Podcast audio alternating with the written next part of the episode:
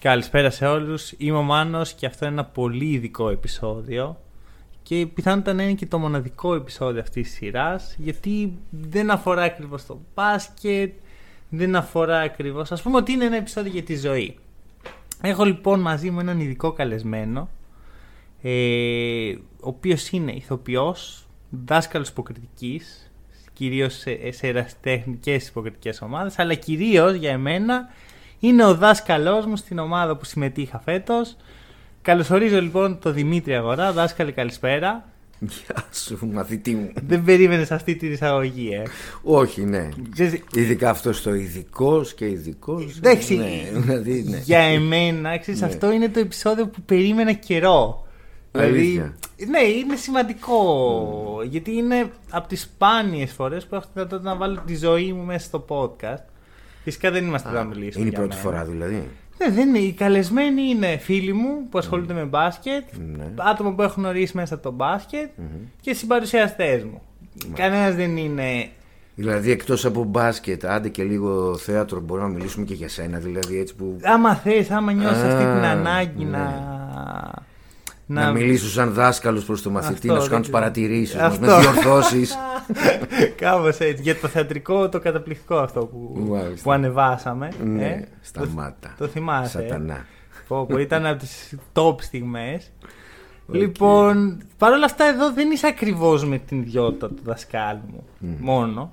Έχει και άλλη μια ιδιότητα του δασκάλου ο οποίος χρησιμοποιεί το μπάσκετ για να φέρνει παραδείγματα στα μαθήματά του. Και έτσι μου δημιουργήθηκε, μου γεννήθηκε αυτή η ιδέα ότι πρέπει αυτό να γίνει podcast.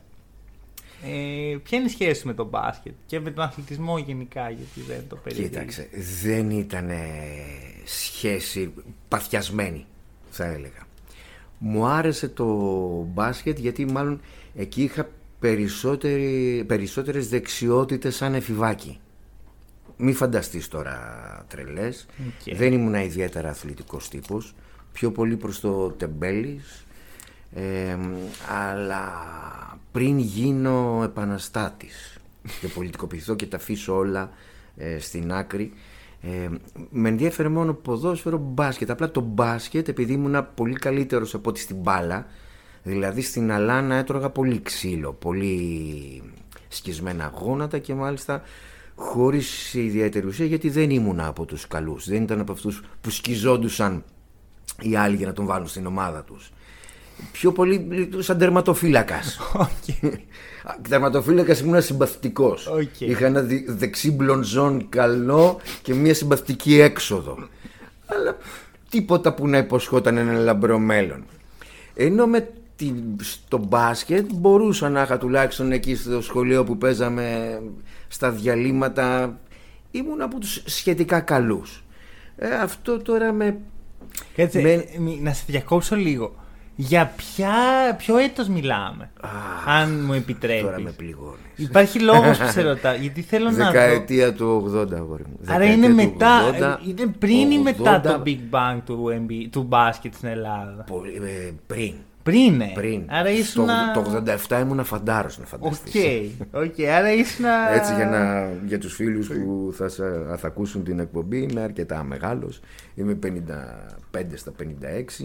Άρα όχι και τόσο Οπότε μεγάλο. μιλάμε για τα ηρωικά χρόνια του μπάσκετ πολύ πριν γίνει ε, οικογενειακή υπόθεση. Να κάθεται η μάνα μου λόγω Γκάλη, ας πούμε, η αγράμματη μανιάτισα να έχει το πλεκτό της και να φωνάζει Βήματα ρε! Βήματα ρε! Χωρίς να ξέρει γιατί, γιατί φώναζα εγώ βήματα ρε.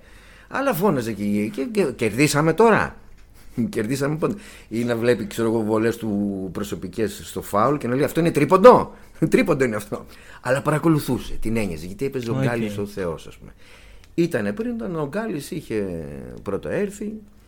Μάλιστα ε, παίζαμε μπάσκετ ακόμα πριν έρθει ο Γκάλης Δηλαδή εγώ τον μπάσκετ το αγάπησα ε, εποχές Παπαστράτιο, εποχές ε, Τάφο του Ινδού, Λαμαρίνες από πάνω, να πέφτει βροχή.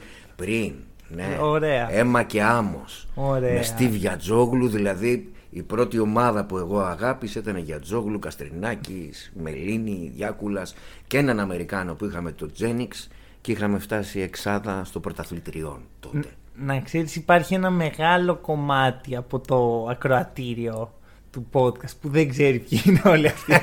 ναι, γιατί δεν ξέρω πόσοι ζούνε. είναι, ξέρεις, α- άλλη γενιά οριακά. Ναι, ναι, ναι. Και εγώ δηλαδή η εικόνα που έχω για αυτή την εποχή είναι ότι λίγο πριν αλλάξει το, η ιστορία του ελληνικού μπάσκετ. Πριν μπει δεν, στο- δεν ασχολιόταν πολύ ο κόσμος. Μμμ. Ήταν τελείως προσωπική υπόθεση. Ήταν σαν το βόλεϊ τώρα, ας πούμε. Ε, όχι, το βόλεϊ είναι ακόμα πιο πίσω. Γιατί βόλεϊ ήταν πιο δύσκολο να ασχοληθείς γιατί έπρεπε να βάλεις και ένα διχτάκι. Οκ. Δεν, δεν- δεν το παίζαμε εύκολα το δρόμο, στο δρόμο το, το βόλεϊ. Ενώ το μπάσκετ το παίζαμε και στην άσφαλτο. Δηλαδή καρφώναμε σε ένα τοίχο ένα στεφάνι. Δηλαδή Ναι. η πρώτη μου μπασκέτα ήταν στεφάνι από, γκαζοντενεκέ, από βαρέλι. Οκ. Βαρέλι, ναι, από βαρέλι. ήταν Δίπλα είχαμε ένα καφενείο. Είχε αυτά τα βαρέλια. Έχεις την εικόνα, ξύλινο βαρέλι. Το, το κάνω εικόνα. που ναι. έχει στεφάνια, έχει αυτό το σίδι. Το παίρναμε, το ξυλώναμε. Παίρναμε και ένα κόντρα πλακέ τετράγωνο για ταμπλό και το καρφώναμε στον τοίχο. Οκ. Και παίζαμε εκεί. Τώρα δεν βρίσκαμε και πολλές φορές και ευθεία. Οπότε ήταν ανηφορικό στο δρόμο. Ας πούμε, έξω από το σπίτι μου ο δρόμος ήταν. είχε ανηφορίτσα κατηφορίτσα. Ξέρεις, δεν ήταν ευθεία. Ε, και βαράγαμε σουτάκια εκεί. Λοιπόν, ε, και επειδή πιο εύκολα λοιπόν Μμμ. κάνει κύκλο συζήτηση και να γυρίζω στην αρχή, έβαζα πιο εύκολα την μπάλα μέσα στο στεφάνι παρά στα δίχτυα Οκ. του πώς του ποδοσφαίρου ε, και με παρότρισε κάποιο ενός φίλου που ήταν καλός στο μπάσκετ ήταν αυτός έπαιζε πριν από μένα στην Ολυμπιάδα Αιγάλεω 73 Ολυμπιάδα Αιγάλεω 73 έτσι λεγόταν η Οκ. ομάδα Το 73 ήταν το έτος ίδρυσης. το έτος ίδρυσης της Ολυμπιάδας. Και μου λέει έλα ρε, ψάχνουμε για έναν ακόμα. Εφηβάκια τώρα, πηγαίναμε, τι πηγαίναμε, πρώτη Δευτέρα Λυκείου. Οκ. Το πρώτο scouting στην Ελλάδα ε, Μπράβο. ε, γινόταν έτσι. Έλα, ναι, ε, έλεγε ο φίλος στο φίλο. Οκ. Με πήγε και άλλα ήταν άγρια τα πράγματα, είχε προπόνηση το πράγμα. Όπου προπόνηση σημαίνει γύρους, γύρω-γύρω το γήπεδο. Ναι. Το βαριόμαι θανάσιμα. Δηλαδή, αλήθεια τρέχουμε τώρα έτσι. Το- Το χειρότερο ήταν να ανεβοκατεβαίνω τα πέτρινα σκαλιά εκεί της Α, Κερκίδας. τέτοια προπόνηση. Ναι, να ανεβοκατεβαίνεις σκαλιά ή να παίρνεις το, τον ψηλό της ομάδας, ας πούμε, τον Παναγιώτη, τον Φράγκο, τον θυμάμαι. Να είναι καλά όπου και να είναι το παιδί. Ε, να τον παίρνω στους ώμους με έναν 90 άνθρωπο και να κάνω βαθιά καθίσματα για να φτιάξω μπουτια, ας πούμε. Θάνατος. Εγώ ήθελα να πάω δώστε μου μπάλα να παίξουμε. Με αποτέλεσμα, επειδή δεν αγαπούσα την προπόνηση, ε, να είμαι παγκό. και να μπαίνω για να ξεκουράσω ή το playmaker ή το L που λέγαμε τότε. Δεν, δεν είχαμε άσο 2, 3, 4. Ωραία. Να ξέρεις, κρατάω αυτή την, ε, αυτό που είπες τώρα όταν θα πάμε σε επόμενο κομμάτι της συζήτησής μας και ας το φέρω για, για να, κα- να πάρω και εγώ την εκδίκησή μου. θα καταλάβει ο κόσμος. Εκδίκηση γιατί; Θα καταλάβει Α, ο κόσμος, θα καταλάβει καταλάβεις ο και κόσμος. εσύ από Οκ, ό,τι φαίνεται. ναι. Λοιπόν, Μου έχεις μαζεμένα δηλαδή πράγματα. όχι, αλλά αυτό μου δίνει μια πολύ ωραία πάσα περί Για πες. προπόνησης και πάγκου. ε, ωραία, οπότε φαντάζομαι αυτό κράτησε δύο-τρία χρόνια έτσι όπως, Εκεί. ε, ωραία. Δύο. Και εκεί Δύο. τελειώνει η επαγγελματική σου καριέρα. Δύο, γιατί μετά έμπλεξα με το θέατρο. Οκ. Καλά, έμπλεξα με το θέατρο ούτως ή άλλως δεν είχε να πάει παραπάνω. Γιατί όταν ξέρω εγώ παίζαμε και στην άλλη ομάδα, στον Άρη Νίκαιας, ήταν ο Οικονόμου Ναι. που έφτιαξε Ολυμπιακό. ο Παναθηνα- έβαλα, έβαλα τον Ολυμπιακό πρώτα τι να κάνω. Να πούμε κιόλας ότι είμαι Ολυμπιακός. Το είπαμε. Ο- Δεν το είπαμε. Δεν το ήταν είπαμε. το- Αλλά ναι, ήταν αφού έκανα και ότι η πρώτη ομάδα που αγάπησα ήταν Γιατζόγλου Καστρινάκης Διάκουλα. Οκ. Ναι, ναι, ναι. Ε, εκεί, Παπαστράτιο. Λοιπόν, όταν παίζανε, ας πούμε, είχα αντιπάλους στο, αυτό, το, το Ομοσπονδιακό Κατσικάρης. Ε, ήταν εκεί αυτή η γενιά. Που λες τώρα αυτοί... Ναι, και τους έβλεπες ότι αυτοί ήταν στο γήπεδο και λιώνανε. Εγώ έλεγα «Φφ, πότε θα τελειώσει η προπόνηση, πότε είναι αυτό, να, να μπορώ να παίξω. Λοιπόν, δεν είχα μέλλον σαν μπασκετμπολίστας. Ε, πέρα από πολιτικές νεολαίες που ασχολήθηκα αρκετά, μετά το θεατράκι ήρθε να με ισορροπήσει και σαν άνθρωπο και σαν Μάλιστα. οργισμένο νιάτο και επαναστάτη. Αθλητής ποτέ, οργισμένος επαναστάτης περάσαμε, απογοητευτήκαμε, οπότε το θέατρο Ωραία. Και θέτω το ερώτημα εδώ. Προφανώς η σχέση με τον Ολυμπιακό, εγώ ε, έτσι όπως την έχω ζήσει, είναι έντονη. Δηλαδή είναι σημαντικό κομμάτι. είναι. Έχω περάσει και εποχή με διαρκείας Οκ. αλλά λόγω της δουλειάς πια δεν μπορούσα δηλαδή είχα το διαρκείας και δεν πήγαινα ή πήγαινα όταν ήμασταν στο Καραϊσκάκι και το θέατρο που έπαιζα ήταν στη Μεγάλου Αλεξάνδρου και ήθελα 15 λεπτά με τη μηχανή να πάω αλλά έφευγα πάντα ένα τέταρτο πριν. Μμμ. Έχω χάσει ηρωικά γκολ στις καθυστερήσεις, στο 90. Α, ποδόσφαιρο κυρίως το διαρκείας. Ποδόσφαιρο, ναι, γιατί είμαι Ολυμπιακός ε, χωρίς να παίζω ποδόσφαιρο που μου άρεσε το Οκ. ποδόσφαιρο. Ωραία. Δηλαδή, Δηλαδή, αν έπρεπε να, να εξαφανιστεί ένα άθλημα από τα δύο, ποδόσφαιρο, μπάσκετ, ποιο θα. ε, πιο πολύ μπασκετικός. Οκ. Ωραία, ωραία. Ε, Πιο πολύ μπασκετικός. Πάλι καλά, γιατί θα είχαμε λίγο conflict εδώ. Για, για, για, να φανταστεί, για να φανταστείς τον ε, βαφτιστήρα μου, τον βάφτισα πρώτα στο ΣΕΦ. τι Ε, είναι. ναι, σαν Ολυμπιακός είδαμε μπάσκετ πρώτα. Α, αυτό είναι. Πρώτα το ΣΕΦ, θέμα. μετά Εγώ ξέρεις, Καραϊσκάκι. έκανα εικόνα, ρε παιδί με ένα παπά στο ΣΕΦ μέσα, ε, κολυμπήτρα. Όχι, είναι βαφτιστή οπαδικά, ρε παιδί. Μμμ. Οκ, εντάξει, στο, στο σωστό άθλημα. Όχι, κατά τη δηλαδή, γνώμη μου. ναι, έχω δει και βόλεϊ, έχω δει και πόλο, δηλαδή, αλλά ναι. Ε, μπασκετάκι, μπορώ να κάτσω τώρα σε αυτή την ηλικία να πω να θα τον δω τον αγώνα. Μμμ. Ποδόσφαιρο δύσκολα θα κάτσω να τον δω τον αγώνα. Ωραία. Και λόγω δουλειά. Ναι, ναι, και το βρίσκει λίγο πιο Αλλά ενδιαφέρον μπασκετάκι από μπορεί ότι- μετά να πάω στο ίντερνετ και να βάλω όλο τον αγώνα να τον δω. Οκ, ωραία, ωραία. Το Είναι κρατάω. πιο, πιο έξυπνο άθλημα μου φαίνεται. Πιο... Μίλα μου λίγο γι' αυτό, γιατί μ' αρέσει το εκεί που πάει. Κοίταξε, θεωρώ χωρίς να θέλω να προσβάλλω τους ποδοσφαιριστές γιατί δεν θέλω να πω ότι το ποδόσφαιρο είναι πιο ε, εύκολο άθλημα. Ο, ο μπασκετμπολίστας πρέπει να είναι πολύ πιο πολυεργαλείο και πρέπει να είναι πιο ανεπτυγμένο IQ. Οκ, πιο. Σαν, σαν να, να, λέμε. σκέφτεται πολύ πιο γρήγορα, να είναι πολύ πιο... να είναι πολύ σύνθετος. Ναι, κοίτα, αυτό που.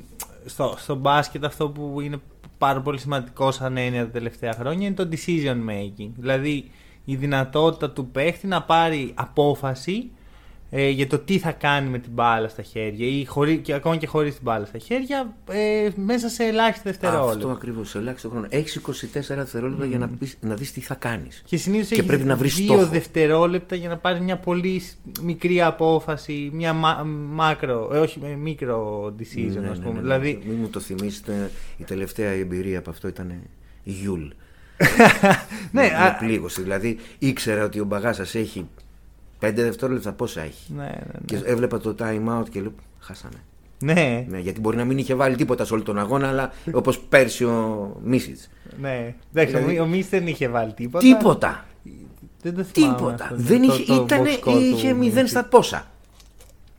Α, στα τρίποτα, 0 στα 6 πρέπει να έχει.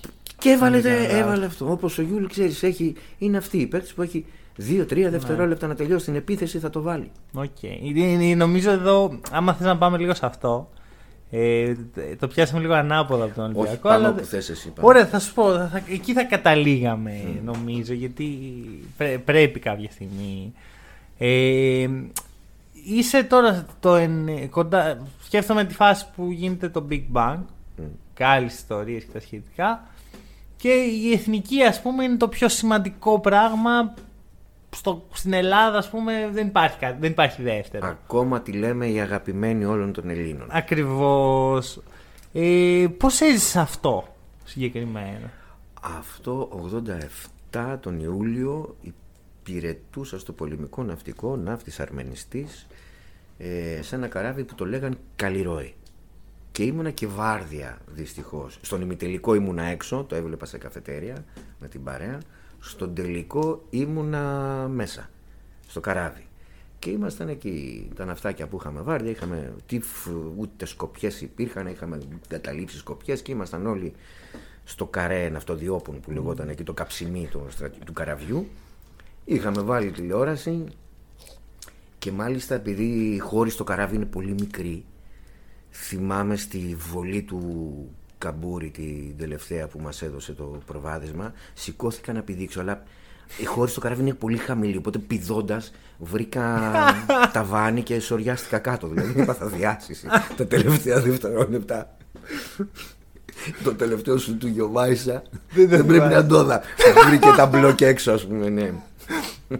Είδα τον ουρανό σφοντήλα τον πανηγυρισμό. Okay. Και μετά αγκαλιαζόμαστε, κλαίγαμε.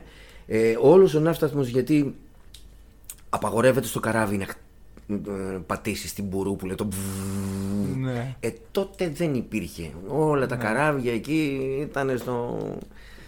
Πανηγύριζαν, φωταγωγήθηκε ο ναύσταθμος και αυτό απαγορεύεται. Έγινε, ναι, ανάψαμε καπνογόνα ναυαγοζωστικά τότε, έγινε, έγινε χαμός. Υ- Υπάρχει μια έκφραση στο, στην Αμερικάνικη γλώσσα, στην, α- στην Αμερικάνικη διάλεκτο των Αγγλικών, το Where were you, που ήσουν όταν συνέβη αυτό. Ναι. Και νομίζω ότι αυτό είναι το. Στο Where ύψιλον were φύ you. καλλιρόη. ε, από τους γνωστούς που έχεις και από αυτήν την εποχή και από αυτούς που ήσταν μαζί, έχεις γνωρίσει ποτέ άνθρωπο που να μην θυμάται που ήταν.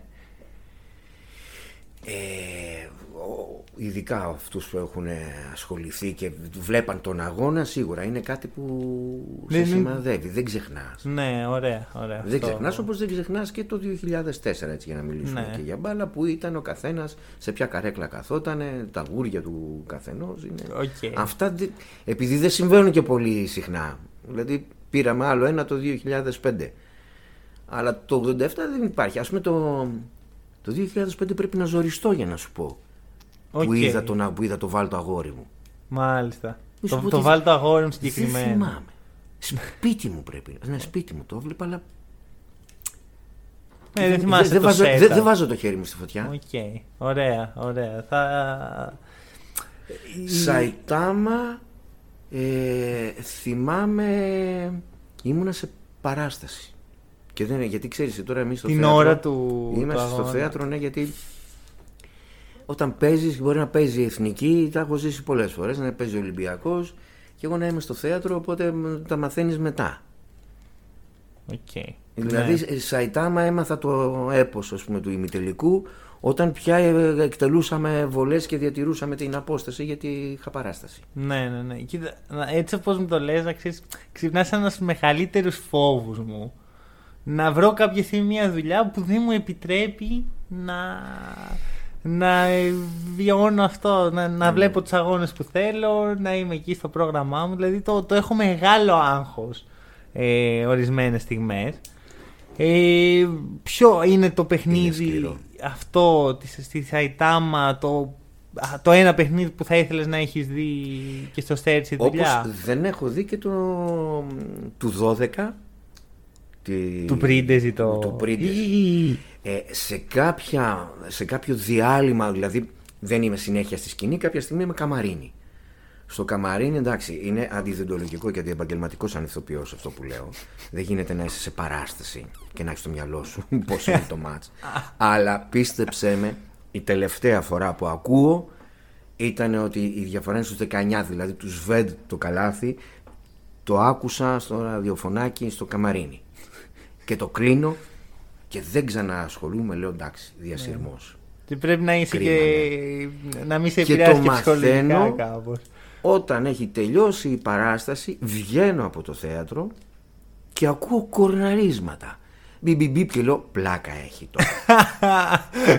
δηλαδή, δε- όταν τελείωσε η παράσταση δεν άνοιξα καν το ραδιόφωνο, δεν πήρα τηλέφωνο κανέναν, δεν ήξερα τι γίνεται. Βγαίνω στο δρόμο, μπαίνω στο αυτοκίνητό μου και βλέπω να κορνάρουν. Και εκεί ανοίγω ραδιόφωνο. Οκ. Και λέω, το λέω και ανατριχιάζω. Έβαλα τα κλάματα. Λέω, το πήραμε. Μα το πήραμε. Είναι δυνατόν. Ε, ωραία, θα σε πάω πάλι πίσω για να προσπαθώ να το έχω με μια χρονική σειρά, αλλά μου αρέσει ο τρόπος που κάνεις τη συνδέση. Ε, γίνεται αυτό λοιπόν το 97 και ξαφνικά το ελληνικό μπάσκετ ας πούμε αποκτάει μια, ένα άλλο στάτους. Εκεί ο Ολυμπιακός, τι, ποια είναι η εικόνα, δηλαδή άμα είναι να πάρει η εθνική το ευρωπαϊκό ή ο Ολυμπιακός, ποιο είναι το... Δεν υπήρχε στο χάρτη τότε ο Ολυμπιακός. Οκ. Στο χάρτη δεν υπήρχε καν η Αθήνα. Υπήρχε το η Άρης Θεσσαλονίκη. Πάοκ. Μμμ. Άρης Πάοκ και εμείς σου πούμε τα Ηρακλής ας πούμε που έπαιζε εκείνος ο παιχταράς ο μεγάλος David Ingram. Δεν υπήρχαν στο, στο χάρτη. Ήταν μια καλή προπόνηση τα μάτς Ολυμπιακού Άρη με Παναθηναϊκού Άρη με ΠΑΟΚ αυτό όλα αυτά ήταν μια καλή προπόνηση για τις ομάδες Θεσσαλονίκης. Χάναμε και συνήθως χάναμε με διαφορά. Οκ. Οπότε πιο πολύ οι Ολυμπιακοί, οι Παναθηναϊκοί της εποχής ασχολιόντουσαν με Βαζέχα, Ζάετς, Ρότσα, οι άλλοι και εμείς με Μητρόπουλο, Αναστόπουλο προσπαθώ να θυμηθώ γιατί πέσαμε και στα πέτρινα χρόνια το 87 ήταν το τελευταίο πρωτάθλημα και μετά πήγε 97 λοιπόν δεν είχαμε δηλαδή να φανταστείς δεν θυμάμαι θυμάμαι τον, τον καημένο τον Καμπούρη να είναι σημαία μας ας πούμε το Μανιάτι ε, δεν δε θυμάμαι τους παίκτες ας πούμε που σου είπα την πρώτη ομάδα που αγάπησα για Τζόγλου Καστρινάκη, mm-hmm. Διάκουλα, Τζένιξ και τα λοιπά, αυτό που Κοκορόγιανη. Δεν θυμάμαι. Okay. Παπαδάκος ήταν το σέντερ μας. Πολύ μπει ομάδα. Mm. Και ξέρεις, είμαστε, έχουμε αυτό λίγο την οτροπία, Ολυμπιακοί Παναθηναϊκοί Έλληνες. Αν η ομάδα σου δεν είναι σε πρώτη γραμμή, πώς είναι τώρα οι Παναθηναϊκοί των τελευταίων ετών που δεν ασχολούνται καν, δεν βλέπουν Euroliga, δεν υπάρχει ομάδα, δεν πάω καφέ, τους λες τι έγινε, τι. Έλα, μωρέ, ποιος ασχολείται. Κάπως έτσι. Βλέπαμε Άρη Πάοκ. Okay. Τότε. Ναι, ναι, ναι. Ωραία. Ε, πότε αλλάζει αυτό; Ε, στο, στο μυαλό σου, δηλαδή; Στο μυαλό αλλάζει αυτό όπως όταν έρχονται οι νίκες. Όταν έρχεται ναι. από Θεσσαλονίκη ο Ιωαννίδης, μαζεύει τα γνωστά Ελληνόπουλα Τόμιτς, Τάρλατς, Νάκιτ Ελληναράδες. Μέσα Ναι, απ' την άλλη ήταν οι αντίστοιχοι Ελληναράδες. Ξέρεις, δεν είναι και αυτό. Μα τι να κάνεις έτσι ήταν ο Τίτσο, ο Κούσμα. Και αυτοί οι Έλληνες ήταν. Ναι, ναι. Ε, λοιπόν. Και μόλις αρχίζεις και παίρνεις, σύν το ότι παρηγοριόμασταν κάθε Ολυμπιακός πικραμένος από τα πέτρινα χρόνια του ποδοσφαίρου, ξαφνικά το ΣΕΒ έγινε ο, ο ναός μας. Mm, Έπαψε κάθε Ολυμπιακός να ασχολείται, έλα μωρέ πιο ποδόσφαιρο. Ποιο, ναι, και γεμίζαμε το ΣΕΒ και βλέπαμε γιατί είχες 5 στα 5 πρωταθλήματα, mm. είχες Πεχτρόνια, είχες Ζάρκο Πάσπαλη. Ακόμα και όταν έφυγε ο Πάσχαλ, ήρθε ο Τζόνσον το πιστόλι. Ήταν το Τελαβίβι και η Σαραγώσα που μας έκανε. Ναι. Ναι, ναι, ναι. Ολυμπιακά εδώ, υπερήφανους. Θέλω... Α, υπερήφανους. Υπερήφανους. Θέλω να σταθώ ε. λίγο εδώ. Γιατί κερδίζαμε τον εμφύλιο. Α, οκ, okay, αυτό ήταν το. αυτό, ναι. Okay. Εντάξει, αυτό, άμα θες τη γνώμη μου, είναι ό,τι πάει λάθος με τον ελληνικό αθλητισμό. Συμφωνώ απόλυτα. Μας νοιάζει πιο πολύ να, να χάσει ο, ο, ο αιώνιος αντίπαλος. Συμφωνώ. Όχι, ότι... όχι να χάσει, ε, να κερδίσω. Να κερδίσω εγώ τον Εγώ, σαν οπαδός, δεν ήμουν ποτέ. Okay. Αν θέλεις να κάνω μια μετα... μετάβαση χρονικά, ε, πάντα υποστήριζα τον Παναθηναϊκό σου τελικούς. Δηλαδή, ναι. μ' άρεσε. Μπασκετικά, ρε φίλε, μ' άρεσε. Okay. Πολύ... Μα είχε παιχτρόνια. Είχε προπονηταρά και έβλεπες τώρα διαμαντίδη. Έβλεπες Μπατίστ. Έβλεπες Σπανούλη τότε που ήταν. Δηλαδή ήταν υπερομάδα. Νομίζω είσαι η εξαίρεση πάντως. Όχι, ναι, δεν είμαι, δεν είμαι τυφλά οπαδό. Mm. Μ' άρεσε, δηλαδή το μπάσκετ το αγαπάω και μάλλον. Δηλαδή, τι να το κρύψω ότι μ' άρεσε να βλέπω Παναθηναϊκό στο μπάσκετ. Okay. Άσχετα αν χρειαζόταν διαιτησία για να μας παίρνει. Κοίτα, εδώ θα σου πω τη θέση του podcast, ωραία. Mm. Μπορώ σίγουρα να σου βρω ένα παιχνίδι που ο Παναθηναϊκός έχει ευνοηθεί και μπορώ σίγουρα να σου βρω ένα παιχνίδι που ο Ολυμπιακός έχει ευνοηθεί. Αλλά αδερφέ, γινόντουσαν σφαγές. Εντάξει, δεν θα μπω σε αυτό. Δεν, δεν, το, δεν το χωράει και η θέση μου. Πες μου το Λιθουανό, το. Α, είδες μεγαλώνει και το Αλσχάιμερ. Πες το να το. Όχι το Λιθουανό, το. Τον προπονητή της Μπαρσελόνα πρώην. Το Σαρούνα. Σάρα. Δηλαδή η σκηνή δεν υπάρχει. Είναι στο μικρόφωνο ο Σκουντής. Ναι, ναι, ναι. Είναι στη γραμμή του τριπόντου. Δεν έχει τρίπλα, έχει, έχει πιάσει την μπάλα και με τρία βήματα χωρίς να αφήνει την μπάλα στο καλάθι. Ο Σκουντής λέει ένα. ένα Ω! Τι έκανε! Και δεν τολμάει να πει είναι βήματα που δεν τα έδωσε ο διαιτητής και δεν τα έδωσε κανένας. Δηλαδή Μπορείς να τη βρεις τη φάση στο YouTube ό,τι ώρα θέλεις. Την έχω δει τη φάση. Α, αλλά... ξέρεις για ποια μιλάμε. Ξέρω πολύ καλά. για εκείνο το σκούνι πεν. Διαμαντίδη σκούνι πεν.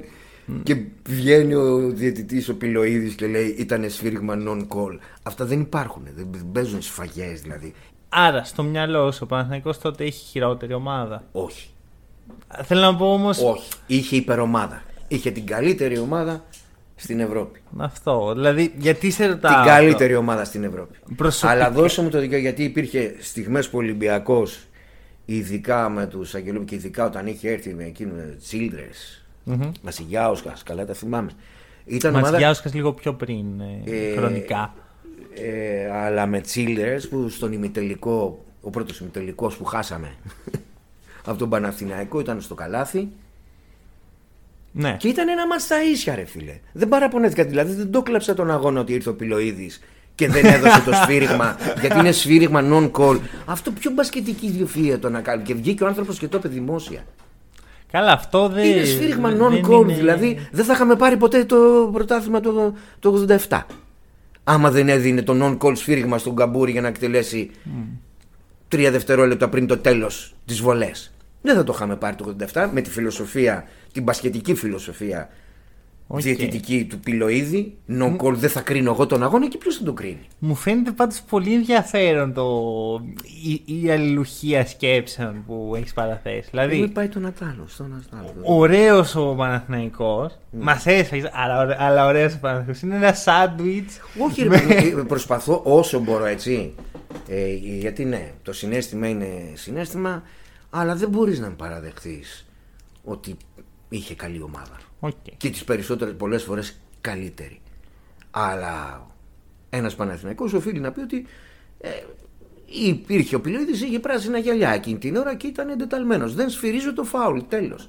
Όπου θα έπαιρνα το διπλό στο ΆΚΑ και αντιγιά. Ένα πρωταθληματάκι μείον, ας πούμε. Ή ξέρω εγώ είναι ο Ολυμπιακός 15 πόντους μπροστά εκείνη η σφαγή, μπα- μπει στο YouTube, η μεγάλη σφαγή. 15 πόντους μέσα στο ΆΚΑ και γυρίσα εκεί σε εκείνο το μάτι ήταν και τα βήματα του Σάρας. Δεν Ωραία. υπάρχει. Ή ξέρω εγώ. Θα- θα σε- θα σε η, διακόψω σφυρίχτρα, εδώ. η σφυρίχτρα, για να το πω και τον πόνο μου. Ξέρεις πάρα πολύ καλά το πώς εύκολα σε ευνουχίζει. Αυτό Όπως ισχύει. έγινε στο μάτς εκείνο του, που άρχισε το μέχρι τέλους που σηκωθήκανε και φύγανε. Το, δεν το είχα ξαναδεί σε 20 δευτερόλεπτα. Τέσσερα φάουλ. Άντε παίξε άμυνα το υπόλοιπο ημίχρονο. Ωραία. Μιας και θέλω να, να κλείσουμε στο θέμα της διαιτησία. Γι' αυτό θα τα πω. Ο, ο, αυτός ο Σκορτσιανίτης ή ο Μιλοντίφ να μην, να μην φοβούνται να βάλουν το κορμί στη ρα- ρακέτα. Φρτ, φάουλ. Ωραία. Με το μέχρι τέλου συμφωνήσαν. δε- Δηλαδή το, Όχι, η ρε παιδί, ιδέα δεν ότι σηκώνεσαι φεύγει- να φύγεις. Αυτό. Κάνει την καταγγελία τώρα, το σηκώνεσαι να φύγεις. Τώρα μου πεις, είχαν φτάσει και λίγο τα πράγματα οριακά. Ιστορικά, τώρα θες, τι έχει θες, εντάξει. Τους βγήκε σε καλό, εντάξει. Εκείνα τα δύο χρόνια ε, το άθλημα ξέπεσε και στα μάτια των οπαδών και εγώ δεν μπορούσα, δηλαδή, τι νόημα έχει άθλημα χωρίς να έχεις το κλασικό; Μμμ. Τι, να είσαι Ισπανός και να ξέρεις ότι δεν θα δεις Μπαρσελόνα Ρεάλ. Εντάξει, οι Ισπανοί όμως έχουν ε, μ- μια σειρά από καλές, καλοστημένε και καλοπροπονημένε ομάδες. Εμείς δεν το έχουμε ούτε αυτό. Δεν δηλαδή, έχουμε. εκεί έγκυται το πρόβλημα. Ότι στην Ελλάδα έχουμε δύο ομάδες οι οποίες έχουν ευνουχίσει ουσιαστικά όλο τον υπόλοιπο κλάδο. Εντάξει, δεν φταίνε μόνο αυτές. Νομίζω ότι Φταίνε γίνεται πολλά. παντού αυτό. Όπως είναι εκεί και όπως και εκεί υπάρχουν ανάλογα με το πώς τώρα τα υποτίθεται ότι ε, την Ομοσπονδία την έχει πάρει και καλά ο Ολυμπιακός επειδή έφυγε ο προηγούμενος πράσινος Εντάξει, πρόεδρος ούτε και γι' τώρα... αυτό θα- ε, ναι. Κάπως έτσι γίνεται όμως είναι, γράφεται η ιστορία του παγκόσμιου πρωταθλητισμού. Να σου πω όμως το εξής. Έβλεπα χθες την εθνική Ισπανίας με, το, με, την, ε, α, με την Team USA. Παίζανε φιλικό. Το ρόστερ των Ισπανών δεν είναι παίχτες οι οποίοι ούτε έχουν βγει απαραίτητα από τη Real ή την Barcelona, ούτε είναι. Αλλά έχουν σοβαρή λίγκα. Ακριβώς. Δηλαδή η Real Madrid και η Μπαρσελόνα μπορούν να χάσουν από οποιονδήποτε στην Ισπανία. Εδώ χάνει ο Παναθηναϊκός από το περιστέρι και πέφτουν κεφάλια. Δεν τολμάς. Ακριβώς. Δεν έχεις μούρι να δεις τον οπάδο. Δηλαδή κάποτε είχαμε. Ε. Δηλαδή τη δεκα... μετά το 87 και τη δεκαετία του 90 πριν μπει το 2000 και αρχίσουν τα παρατράγουδα έβλεπες Ηρακλή, έβλεπες Πανιόνιο. Δεν παίρναγε εύκολα από τη Σμύρνη. Ναι, ναι, ναι, ακριβώς. Δεν παίρναγε και είχαν παιχταράδες. Είχαν Ντίνκιν, είχαν Φάνη Χριστοδούλου, είχαν Μπόμπα Γιάκοβιτ. Ο Ηρακλής είχε και το Ντέιβιν Νίγκραμ. Οπότε για μένα εκεί είναι το θέμα. Ότι έχουμε αποφασίσει, όχι έχουμε, δεν, το, δεν είναι συνειδητή απόφαση, αλλά τα πράγματα έχουν εξελιχθεί ότι όλο το ελληνικό μπάσκετ περνάει από τα χέρια δύο ομάδων, οι οποίες ομάδες καμία στα δικά μου μάτια δεν έχει σαν προτεραιότητα το καλό του ελληνικού μπάσκετ. Όχι. Είναι να είμαι εγώ εταιρείες καλά. Είναι Ε, αυτό. εταιρείες. Τώρα το μπάσκετ είναι και λίγο. Δηλαδή, δε- δεν έχει τα λεφτά του ποδοσφαίρου. Ισχύει. Δηλαδή ο Μαρινάκης ή ο πρόεδρος τη Ρεάλ και της Μπαρσελόνα θα βγάλουν και πολλά λεφτά, εάν και εφόσον θέλουν. Οι Αγγελόπουλοι και ο Γιανακόπουλος βάζουν από την τσέπη τους. Δεν είναι κερδοφόρο. Ναι. Ναι, όχι, είναι σωστό αυτό. Δηλαδή, το θέμα είναι ότι. Αυτές οι δύο ομάδες υπάρχουν πιο πολύ επειδή είναι αρρωστάκιδε οι πρόεδροι και δεν υπάρχουν στην υπόλοιπη Ελλάδα άλλοι τέτοιοι Ναι. ναι. και οικουν- με, και με οικονομικού μεγέθους, αλλά και την τρέλα που έχει, ας πούμε, ο Γιανακόπουλο. Βλέπεις, είναι τρελό. Είναι, ζει γι' αυτό. Ωραία. Κλείνω εδώ λοιπόν το κομμάτι της διαιτησίας που η αλήθεια είναι ότι πρέπει στην ιστορία του podcast τα 3,5 χρόνια να είναι το, μεγαλ... το πιο εκτεταμένο διάστημα. Μάλλον πρέπει αθρηστικά να έχεις ξεπεράσει όλα τα... όλες τις αναφορές που έχουμε κάνει στη διαιτησία. ε... Έχω- δεν τελειώνουν. Γιατί Έχω κι έχω άλλα. μνήμη καμίλα ειδικά σε αυτά και ξέρεις όταν σε πληγώνουν. Όπως ρε παιδί μου, ο Εκτζής δεν μπορεί, έχει να θυμάται στο ποδόσφαιρο τι σφαγές έχει φάει από, το, από τον Ολυμπιακό. Στο... Έχουν γίνει εγκλήματα και στον Παναθηναϊκό. Γίνονται αυτά. ναι, εντάξει. Και δεν- ανάλογα με τι, τι γυαλιά φοράς ή τι φανέλα φοράς, υπό αντικειμενικός, εσύ παίρνεις θέση και θυμάσαι αυτά που σε Ναι. πληγώνουν εσένα, όχι των άλλων. Σω- Σωστό είναι αυτό. Ναι. Σωστό είναι αυτό. Ωραία. Ε, πάμε στο 94 και να μου πεις για αυτό το περίφημο τελικό με την Πανταλώνα. Γιατί πριν έλεγε για Ολυμπιακή περηφάνεια, αλλά αυτό Ναι. είναι. Αυτό. Δηλαδή, έχεις να λες ότι γυρνάω πίσω και έχω κερδίσει. Ε, Και έχω κερδίσει γιατί μπορώ να πάω στην καφετέρια και να δω τον φίλο μου τον Παναθηναϊκό και να του κάνω την καζούρα. Ναι, ναι, ναι. ναι. Ενώ Αλλά- αυτός θα είναι με το κεφάλι κάτω. Λοιπόν, ε, με την Παταλώνα δεν μπορούσα να σηκωθώ από την καρέκλα. Δεν, δεν χανόταν. Δηλαδή δεν το πίστευα. Είχα βιδωθεί στην καρέκλα ε, μαζί με ένα φίλο μου το Θήμιο, ο Δοντίατρος. Βλέπαμε το παιχνίδι. Αυτός Παναθηναϊκός. Ε, να με πειράζει, να με... και- και Θυμάμαι αυτό το, να θέλω να βάλω τα κλάματα, γιατί είμαι μέ- μέχρι τόσο. Όχι φανατικός, δεν έχω μαλώσει ποτέ, δεν έχω βρήσει άνθρωπο, δεν έχω παίξει ξύλο ποτέ για την ομάδα, αλλά έχω κλάψει για την ομάδα. Αυτό ήταν, είχε ανέβει ο κόμπος στο λαιμό και δεν μπορούσα να κουνηθώ. Δεν το πίστευα ότι έχει γίνει. Αυτό το συνέστημα δεν θέλεις. Είναι... Πώς ήταν η διαφορά. Ε, Τίποτα. Χάσαμε με ένα πόντο με ένα τρίποντο του Τόμσον που λάθος. Αυτό δεν... Είχαμε μίστιβο, είχαμε κατοχή, είχαμε βολές. Δεν βάζει ο Ζάρκο τις βολές. Ποιος ο, ο Ζάρκο, ε. Δηλαδή. δηλαδή είχαμε, είχαμε χρόνο αντίδρασης και μετά το τρίποντο. Ναι, ναι, ναι. Ε, ποιο... Δηλαδή, χάναμε με ένα πόντο, βάλε Ζάρκο τις βολές μπάσκε. Χάνει και ο Τάρπλη, δηλαδή παίρνει από τις χαμένες βολές του Ζάρκο, παίρνει και ο Τάρπλη το rebound, που του χάνει και αυτό δηλαδή χάσαμε. Δεν χανόταν από μια ομάδα που δεν υπήρχε στο χάρτη. Δηλαδή ήταν υποδιέστη. Ε, Την αλλά- είχαμε για πλάκα.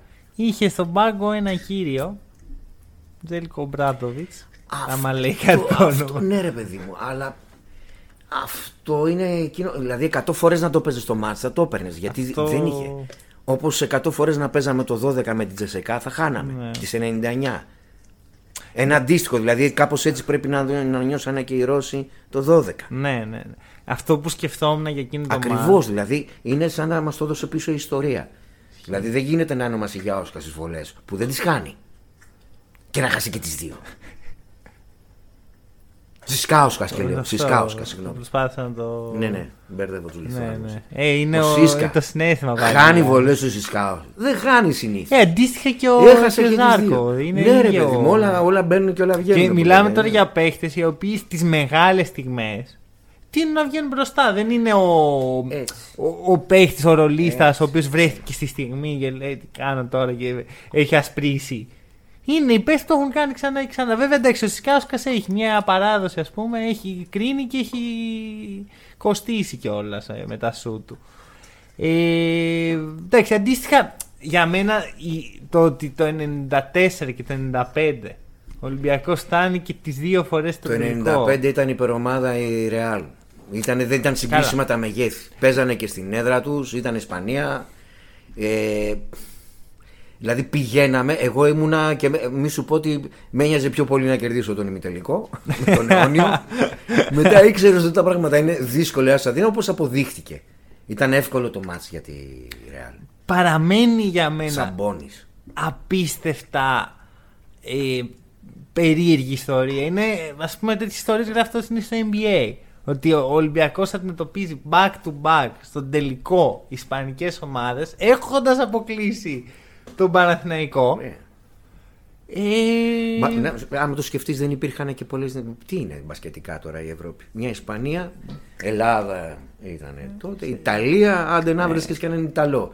Ε, Συνήθως αυτό. Δηλαδή τελικό Ισπανό θα βρεις. Ναι, σωστό είναι τώρα αυτό, τελευταία σωστό. βρίσκεις Τούρκο, ας πούμε. Εντάξει, τώρα ε, α- αν- ανοίγει η ψαλίδα, ας πούμε. Ανοίγει το, Ε. το, όχι το, το, το, το φάσμα. Και πάλι τι είναι. Μετά, ε, εντάξει, μετά μπήκε και η. Εκείνη την εποχή δεν υπήρχε το Ρώσικο. Μετά Ναι. ξαναπέσαν τα λεφτά πάρα πολύ στους Ρώσους Τσεσεκά. Η μία και μοναδική ομάδα. Εντάξει, έτσι, δεν τώρα ήταν υπάρχουν μεγάλη. Ιταλικές ομάδες νομίζω πιο δυνατές από τότε. Βασικά μ, και αυτό Αρμάνι. συζητήσιμο. Ναι, δεν. Ναι, Final όχι. Four ποιοι πάνε; Σωστό είναι αυτό. Ίσως βλέπει- προσπαθώ, το βλέπω και λίγο σε πιο μακροχρόνια ε, κατάσταση. Ότι Για, θα για μπουν και οι χρόνια Γάλλοι ήταν το μέσα. Final Four ήξερες ότι θα είναι η Τσεσεκά, η Ρεάλ, Ναι. η Μπαρσελόνα και άντε να μπεις φίνα καμιά ελληνική, Ολυμπιακός Ναι. Παναθηναίκος, αυτό δηλαδή. Μμ, ναι, σωστό είναι αυτό. Σωστό. Και καμιά έκπληξη. Ωραία. Ε, 96. Εκεί πώς είναι τα πράγματα; 96 γιατί ε, 96. 96 Παναθηναϊκός Μπαρτσελώνα. Α, η πρώτη κούπα. Ναι, η πρώτη ελληνική. Η πρώτη Ευρωλίγκα. ελληνική κούπα είναι γιατί δεν έλειπε το αντιπαλωδέος από το Final Ναι. Four. Δεν ήμασταν εκεί. Άρα αυτό που λες είναι Ήτανε- ότι αν ήμασταν μας εκεί. είχε, μας είχε τελειώσει ο Αρλάουσκας και δεν πήγαμε. Ήταν, δεν πήγαμε. Δεν πήγαμε τότε. Οπότε δεν είχαμε μη τελικό. Ναι, οπότε άρα χωρίς δεν- ημιτελικό Ολυμπιακός Παναθηναϊκός πήγε τελικό. Πήγε τελικό Παναθηναϊκός. Εντάξει. Ε, δε- είχε ζητήσει συγγνώμη τώρα η Φίμπα το ότι το καλάθι, το κόψιμο του Βράγκοβες ήταν, αλλά πριν είχε γίνει μεγάλη συζήτηση. Ναι, ναι, ναι. Αυτό Το είναι. χρο- Είχε κολλήσει το χρονόμετρο, κάναν φάουλ στο Γιαννάκη. Πώς δεν έπρεπε- είναι ο. Γιατί εγώ τότε δεν, είναι- δεν υπάρχω ακόμα. Ωραία. Δεν Πώς- υπήρχε. Ε. Ναι, είμαι Και το δεν τρέπεσαι. 99. Πώς, και- πώς μου τα λες έτσι αυτά. Ε, θε- αυτό που με ενδιαφέρει είναι πώς οι συζητήσεις γύρω από την τάπα του Βράγκοβιτς ε, εκτιλήσονται. Δηλαδή πρέπει να γίνεται ο χαμός. Ε, γίνεται ο χαμός γιατί ξέρεις είναι και η πρώτη ευρωπαϊκή κούπα που ευελπιστούσαμε εμείς οι Ολυμπιακοί ότι θα είναι η δικιά μας. Ναι. δεν ήτανε και ήρθαν οι, οι πουθενάδες που τους είχαμε γιατί εκείνη την εποχή τρώγανε και ξύλο. Είχαμε 5 στα 5 δεν υπήρχε δηλαδή ναι 5 στα 5 λοιπόν ήταν αυτοκρατορία του Ιωαννίδη τότε. Ε, και το παίρνει το πρώτο ευρωπαϊκό Παναθηναϊκός που εγώ ας πούμε αντίστοιχα άλλες φορές ήμουνα πάντα έβλεπα το ματς υποστήριζα δεν είμαι από τους ότι Οκ. μην το πάρει ο δεν είμαι τέτοιος εκεί είχα ψιλοστραβώσει γιατί δεν, είμαι, δεν ήμασταν εμείς βέβαια έλεγα αυτό πάντα αυτό ε, αν ήμασταν εμείς θα το παίρναμε εμείς ας πούμε, γιατί κλασικά Αυτό ακούγεται Θα- πολύ με, ήταν στο μέθοδος Παρίσι άμυνας. στο- μα είχαμε βγάλει και τραγουδάκι Α, ναι. πριν πάμε, πριν, όταν στο Τελαβίβ, στη Σαραγώ, του χρόνου στο Παρίσι, στους Βάζελους θα ρίξουμε. Λέγαμε Καλά, το... καλά πήγε αυτό. ναι, δεν, αλλά δεν πήγαμε Παρίσι, Ναι. πήγε ο Παναθηναϊκός, έγινε και μετά, ναι, αυτό στις καφετέριες, έλα μωρέ που εντάξει σας το δώσανε, δηλαδή ήταν καθαρό, το, μα ήταν το κόψιμο, το καλάθι μέτραγε. ναι. Ναι, Αλλά σαφώς το είχε πριν, προηγηθεί. Το ένα, το... Είχε προηγηθεί για να είμαστε και αντικειμενικοί μία φάση. Δηλαδή, αν τσιλου- ε, το χρονόμετρο, αν δούλευε κανονικά, δεν ξέρω αν τα θυμάσαι αυτά τώρα, σου λέω λεπτομέρειες. Έχω δει αυτό το παιχνίδι, το έχω δει ολόκληρο. Α, το Ό- έχεις όλα, δει. όλα αυτά τα παιχνίδια. που έχουμε Οπότε αναφέρει ξέρεις την τώρα. ιστορία, έχεις μελετήσει ιστορία. Ωραίος. ε, ναι, είχε, δηλαδή, αν κυλούσε κανονικά ο χρόνος, δεν θα φτάναν ποτέ στην επίθεση. Θα είχε λήξει το match πριν. Αν βάλεις το, το χρονόμετρο να κυλεί. Γιατί είχε, είχε κολλήσει για κάποια διάστημα το. Οπότε Ναι, ναι, ναι, το, ναι, ναι. το, το, σι- το, το, το shoot Ήταν εκπρόθεσμο. Είναι εκπρόθεσμο Είναι πρακτικά. εκπρόθεσμο, ναι. ναι. Και υπάρχει και η άλλη ε, θεωρία ότι υπάρχουν, υπάρχει φάουλ πριν βήματα. Δεν Ναι, θυμάμαι. ναι, κάτι εκεί. Ότι... Ε, καλά, τώρα ξέρεις, είναι αυτό ότι η ιστορία έχει γραφτεί Ε, έχει γραφτεί. όπως και να το δούμε εμείς. Και καθόμαστε και κοιτάμε την ιστορία και είναι αγαπημένες συζητήσεις των Ελλήνων. Τι είχε γίνει τότε. Ναι, ναι, ναι. Αυτό είναι ώρες ατελείωτες. Αυτό. Στα αυτό. καφέ να συζητάμε τότε που σου έκανα, τότε που μου έκανες και τότε δεν θυμάσαι. Όλοι έχουν να πούνε. Και φτάνει τώρα στο 97. Ωραία. Είναι, υπάρχει προφανώς και Μαγική χρονιά. Ωραία. Σε όλα τα επίπεδα. σε όλα τα επίπεδα; σε όλα τα επίπεδα. Τελειώνουν τα πέτρινα χρόνια του ποδοσφαίρου. Ωραία. Έχουν, έχουν πάρει τα ενία οι γάβροι σε όλα τα επίπεδα. Διοικητικά, δηλαδή έχουν πιάσει τα απόσταση ομοσπονδίε, παπουτσέλης, πέναλτι στο καρεσκάκι που ήταν μισό μέτρο έξω από την περιοχή. Και ναι, δηλαδή, αλλά έχει και ομάδα. Ε, ομάδα έφυγε. Εγώ στεναχωρήθηκα τότε γιατί δεν πήρα η κούπα ο Ιωαννίδης. Ναι. Ενώ ήταν ομάδα του Ιωαννίδη. Ναι. ναι, ναι, Εντάξει. ναι. Ε, Πιθανώς Ήρθε ο όμως άλλος να που μην το την έπαιρνε ήταν. αυτή την κούπα. Θα πω εγώ με το μυαλό που έχω τώρα, χωρίς γιατί να ο το Ιωαννίδης δεν είχε το κοκαλάκι της νυχτερίδας που είχε ο, Ακριβώς. Ο, ο, Ιουγκοσλάβος. ο Σέρβος, ο ακατανόμα. Ο Ο οποιοδήποτε. Μελιτζανί όταν τα παίρνει στο κρανίο. Οποιοδήποτε Ιουγκοσλάβος. Δεν υπάρχει. Καλά, ναι. Ε, δεν, δεν χρειάζεται να είναι. Ναι, πρέπει να έχει ένα Σέρβο για να σου παίρνει κούπες. Ακριβώς. Ή έναν Ισπανό. Ναι. Που πάλι αναλόγως ποιο είναι Ισπανό. Δηλαδή, αν είναι από Ρεάλ είναι πιο πιθανό. Αν είναι από Μπαρσελόνα δυσκολεύει λίγο. Ε, έχει, η Μπαρσελόνα έχει μια κατάρα. Λοιπόν, αλλά το 97 ήταν, δεν υπήρχε εκείνη η χρονιά. Είχαμε πάθει αυτό το υπερκούποση που λένε, τα, τα παίρναμε όλα. Okay. Σε όλα δηλαδή. με δεν μια υπήρχε, χρονιά ρε φίλε. υπερκούπος δεν Σε έπαθε ό- δηλαδή, κανείς. Αν κοιτάξεις σαν σωματείο Ολυμπιακός, δεν πρέπει ποτέ να έχεις σηκώσει τόσα. Double, triple, πο- δηλαδή σε όλα τα αθλήματα. Πόλο, βόλεϊ, κολύμπηση. Δηλαδή δεν υπήρχε εκείνο το Ολυμπιακό πανηγύρι. Να λες, δηλαδή να έχεις βάλει τα στη σειρά τα έπαθλα του 97 δεν υπάρχουν. Δεν υπάρχουν. Τρία στο μπάσκετ μόνο. δεν υπάρχουν. Ωραία. Και η ομάδα. Ωραία. Ε, Απίστευτη ομάδα. Οκ. Με εκείνο, θυμάσαι παίχτες τώρα, Dave Rivers. Σε τρία δευτερόλεπτα πήγαινε από τη μια ρακέτα στην άλλη. Δεν υπήρχε. Προσπαθώ να σκεφτώ αν είναι για μένα ο, ο, ο Σταρ, ας πούμε. Γιατί έχω δι- διαμόρφωσα μια Στον τελικό, θεωρία. ναι. Σε εκείνο το μάτσο του τελικού με την Παρσελόνα, ναι. Δια- Διαμόρφωσα μια θεωρία με έναν από τους συμπαρουσιαστές μου στο podcast, το Βασίλη, ο κόσμος το ξέρει. Ε, ότι δεν είναι, είναι σχεδόν αδύνατο για μια ομάδα να πάρει ε, Ευρωλίγκα χωρίς να έχει ένα superstar για τα ευρωπαϊκά επίπεδα πάντα. Δηλαδή ένα παίχτη ο οποίος θα, θα είναι εκεί, θα είναι... Δεν είχαμε superstar όμως. Δεν είναι ο Rivers αυτός; Όχι. Όχι. Είναι... Ε, δηλαδή, αν δεν. Πες ότι δεν τον είχαμε το 97, δεν τον είχε ο Ιωαννίδης. Τι είχε ο Rivers μετά σαν τίτλους; Εκείνον πήρε. Εντάξει, μετά αυτό δεν πήγε, λέει έπαιξε κάτι. Ιταλία. εγώ. Ναι, Ο, ο Σάσα πέρσι είναι superstar. όχι. Ναι, Κάνω μεγάλο άλμα. Αλλά δεν είναι ο Rivers τότε; όχι. Ο οποίος έχει, Δεν έχει ήτανε κάνει τέτοιο αυτό το μέγεθος. τελικό. Δεν ήταν τέτοιο μέγεθος. Ήταν και στον, στον τελικό ε, έκανε τη διαφορά. Δεν ήταν πάντα ο παίκτης που σου έκανε τη διαφορά. Οκ. Αυτό το. Είχες παίκτη, δηλαδή είχες Εντάξει, ένα σκύλο φασούλα, στην σιγάρα. άμυνα και καλό σουτέρ. Δηλαδή Σιγάλας. Για μένα πολύ πιο πολύτιμο εργαλείο ήταν εκείνη την εποχή ο Σιγάλας. Είχες μια front line φοβερή. Είχες Τάρλατς Φασούλα, αδερφέ. Δηλαδή, τι έχεις εκεί γραμμή μαζινό. Δεν ξέρεις από πού θα σου έρθει η τάπα. Οκ. Ωραία. Και είχες, είχες τους ρολίστες, ας πούμε, είχες ε, Ευθύμη Μπακατσιά, ας πούμε, που ήταν ε, το παλικάρι. Ναι, ναι, ναι. Είχε, είχες ρολίστες, είχες Ρόλους, ανθρώπους που ας ήταν, πούμε. και ήταν καλοί παίχτες όλοι. Ο Ρίβερς, ναι, ξεχώρισε σε εκείνο το τελικό, αλλά θυμάμαι ότι είχε γίνει one man show πια όταν είχε, κρίθηκε και πολύ ώρα, αρκετά νωρίς το μάτς. Μμμ. Δηλαδή Ναι, ήταν ναι, ναι. τελικός που το βλέπαμε χα- το δεύτερο ημίχρονο το βλέπαμε χαλαρά. Ήταν διαφορά συνέχεια Α. στους 15-20 πόντους. Δεν είχε αγωνία. Οπότε ο Ρίβερ μετά έπαιζε ελεύθερο μπάσκετ Οκ. και έκανε τα τρελά του. Τα ζογκλερικά του. Γιατί αν θες, ο Ρίβερ, επειδή ήταν ζογκλέρ, ο Ιωαννίδης τον είχε πολύ μαζεμένο. Ναι, ναι, με το Μόλις χαλινάρι. άρχισε να κάνει τα... το κάτι παραπάνω, πάγκο. Rivers, ποιος παίχτης είναι σήμερα στην Ευρώπη; Ε, έχει αλλάξει τόσο πολύ το μπάσκετ από τότε. Έχω κάτι στο μυαλό μου προσωπικά. Ε, έχει κάτι από Mike James. Ο Mike James, ναι. Ε, αλλά ο Mike James, ο, ο Rivers ήταν και πιο καλό παιδί, ρε παιδί μου, γιατί βάζει, Mm. βάζει το χαρακτήρα πάνω απ' Οκ. όλα. Ναι, ναι, ναι. Ο Mike James είναι τρελοκομεία.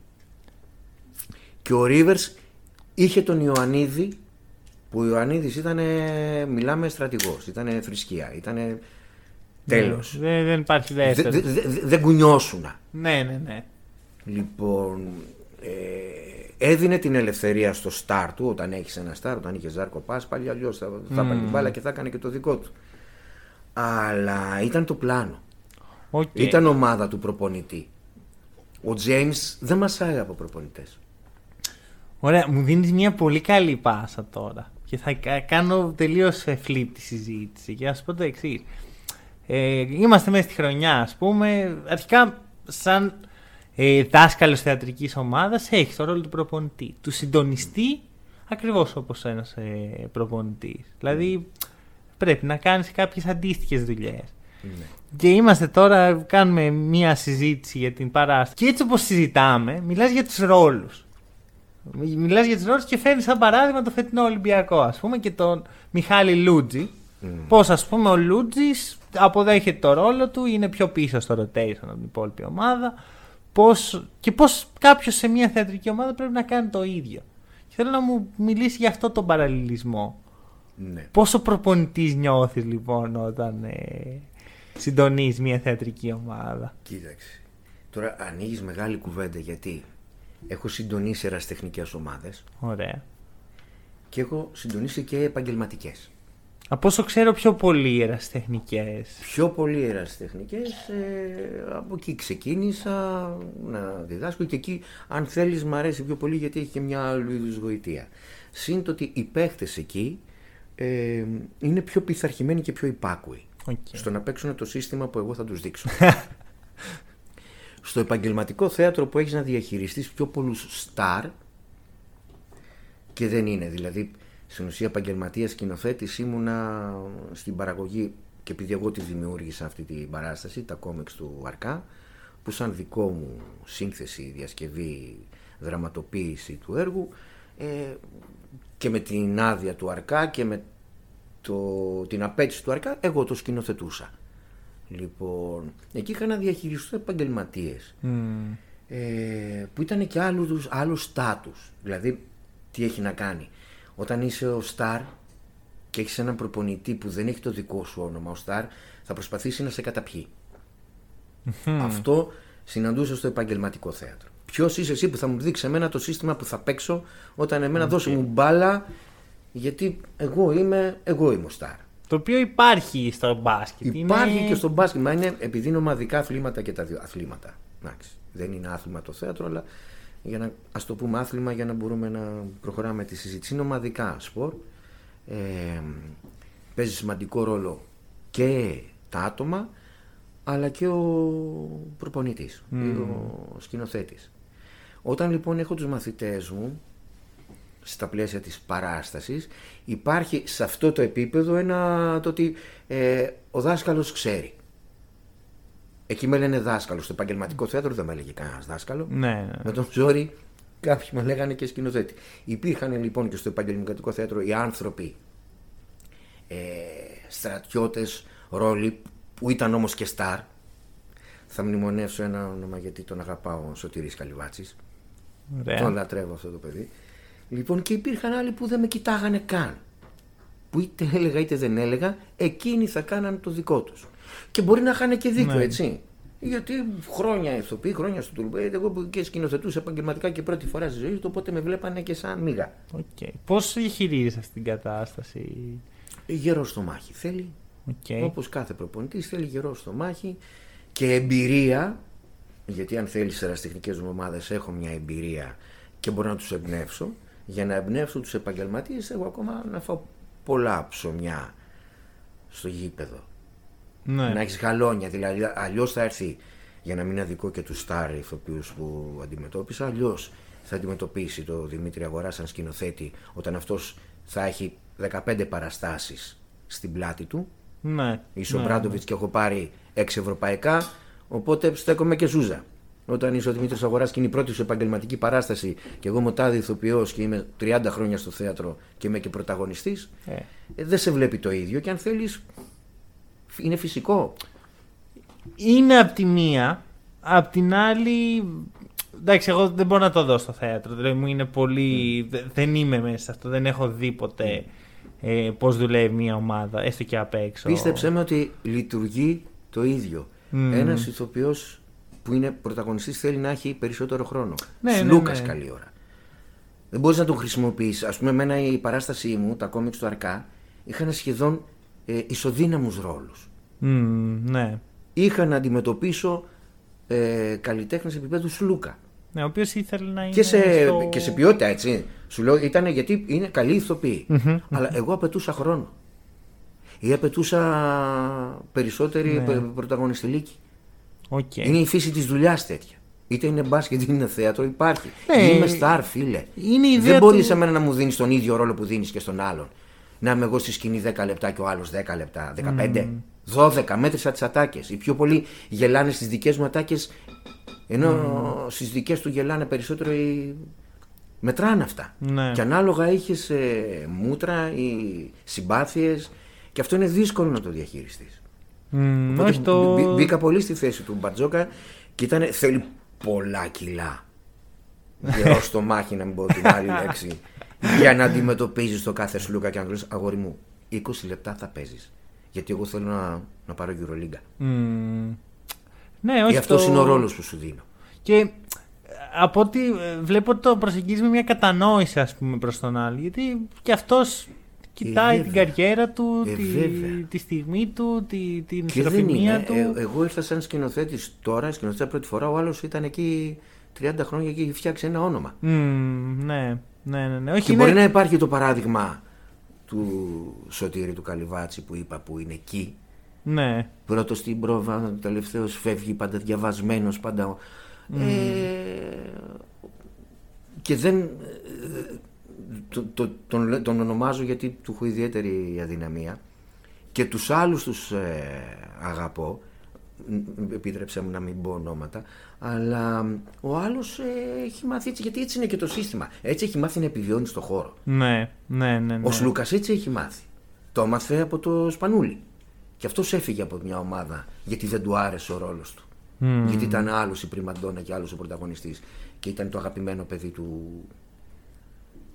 του προπονητή και όχι ο ίδιος. Θα πάω που θα είμαι εγώ. Οκ. Θεός. Ναι, ναι, γιατί είναι- θέλω να είμαι Θεός. Έχει πολύ... Έτσι λοιπόν και στο θέατρο μπαίνει ο άλλος και διεκδικεί πρωταγωνιστικό ρόλο. Δεν, δεν, δεν παίζω εγώ για δεύτερο. Ναι. Το, το όνομά μου θα είναι πρώτο.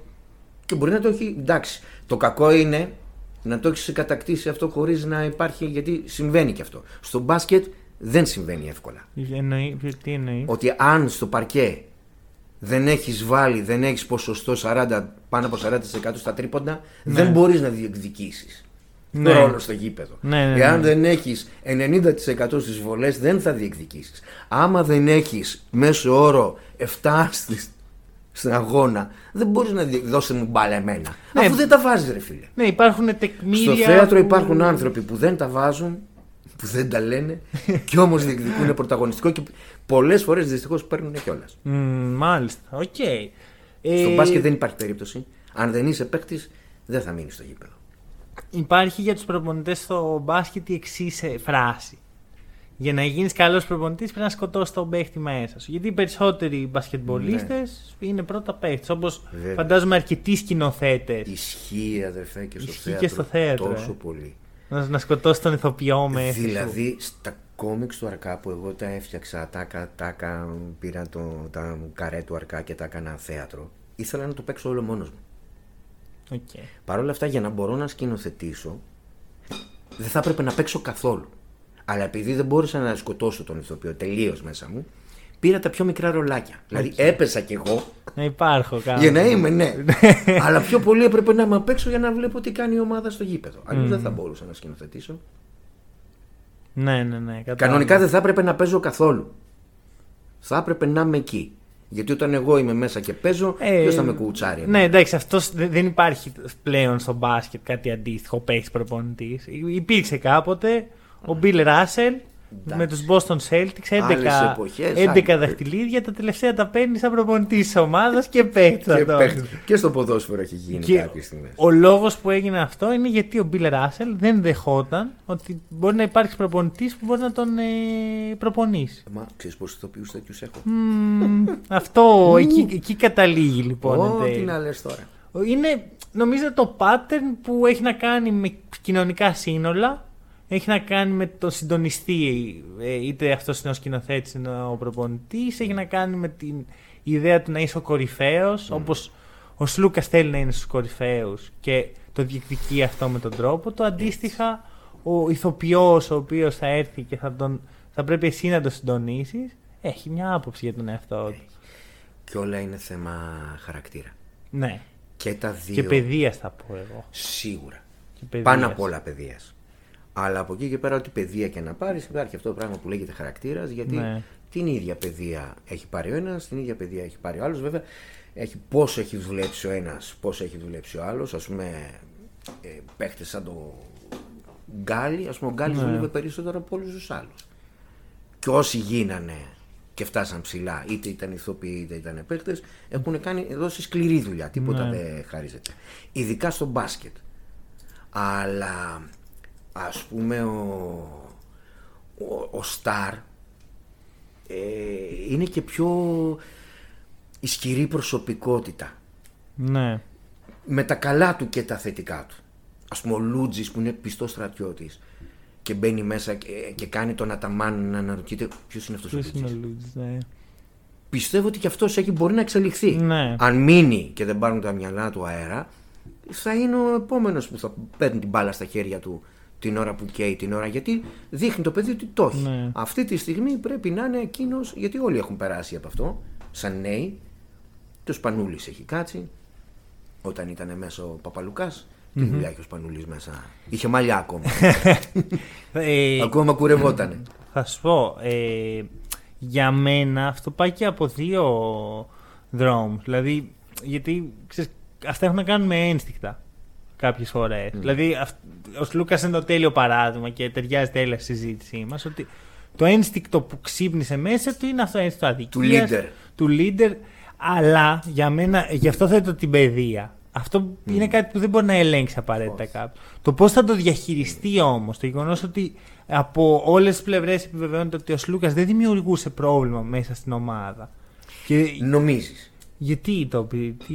Γιατί όταν βγαίνουν τα βιντεάκια, γιατί άλλο το, όταν βγαίνουν τα βιντεάκια που πανηγυρίζει όλη η ομάδα, γιατί έχει. Και του φωνάζουν, Έλα, ηγέτη! Και σου απαντάει, ηγέτη με 20 λεπτά δεν γίνεται. Ρίχνεις την ψυχολογία. Εκείνη τη στιγμή όλη η ομάδα πανηγυρίζει. Εσύ Ναι. έχει βγάλει τον εαυτό σου εκτός. Εδώ Ή όταν όμως, βλέπεις, ε, βλέπεις πλάνα έτσι, γιατί εγώ είμαι από τους ε, Ναι. Ολυμπιακούς που βλέπω, ειδικά όταν μετά τη μεγάλη νίκη, Ναι, ναι, ναι. βλέπω και την παρακάμερα. Οκ, ωραία. Και η παρακάμερα μπαίνει στα αποδυτήρια. Μμμ. Τα βλέπεις αυτά παρακάμερες; Εγώ όχι, δεν ε, αποφεύγω. Έχει, έχει μεγάλη πλάκα. Ωραία. Έχει το πώς ξεκινάει, γι' αυτό μου αρέσει η προετοιμασία. Πώς είναι ο ηθοποιός στα καμαρίνια του και φτιάχνεται και συγκεντρώνεται. ναι, ναι. Οι παίχτες με τα ακουστικά τους που είναι εκεί και Να, ακούνε τη ναι, ναι, μουσική ναι. τους, τα high five που θα δώσουν. Το τελετουργικό. Στου Ολυμπιακού είχε και ένα τελετουργικό. Ναι, ναι, Το ναι. πώς θα πάνε, έλα ρε, ήταν αυτά high five, το ου, ου, ου, που κάνανε πριν βγουν τους λύκους. Μέχρι και το λαρετζάκι walk-up που χτυπούσε ένας Ναι, το ναι. στήθος του άλλου. Που ήταν σε κάθε αγώνα. Είναι το ritual, ας πούμε. Και μετά βγαίνανε, τελείωνε ο αγώνας και μπαίνανε στα ποδητήρια και έβλεπες το κλίμα. Μμ. Ε, έβλεπες έναν παίχτη που δεν συμμετείχε. Ήταν Ναι. εκεί να μπουγελώνει ένας τον άλλον, να πειράζει.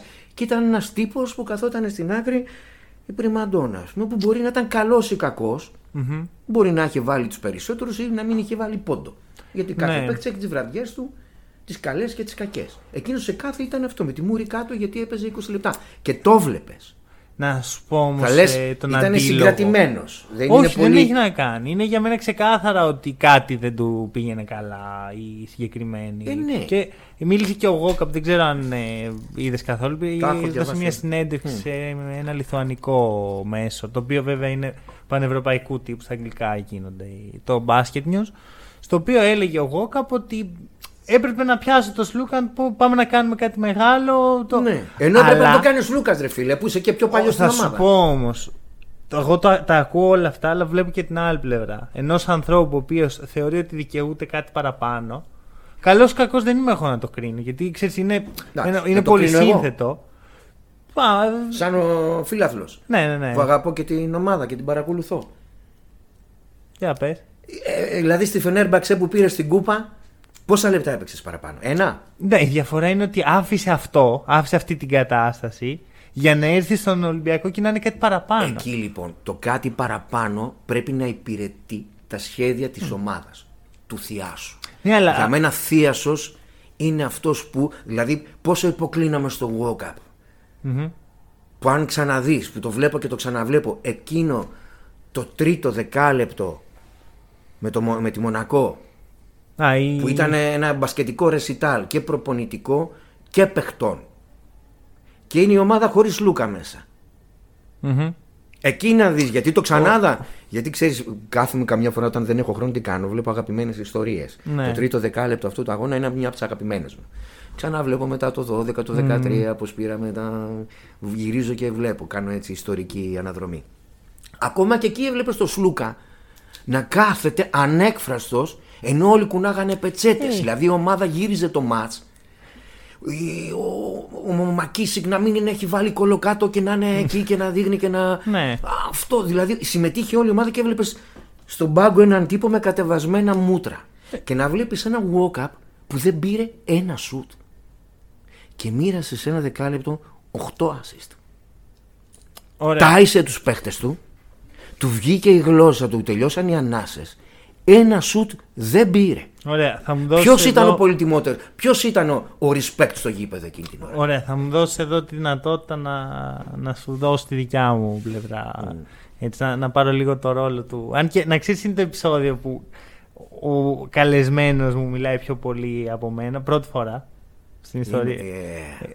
Ε, Κάλεσες λάθος άνθρωποι που Όχι, ίσα ίσα αυτό. Κάποια στιγμή θα γινόταν. Είναι πολύ λόγο. Ε, αλλά θα σου πω εδώ δύο πράγματα. Το ένα είναι ότι άμα.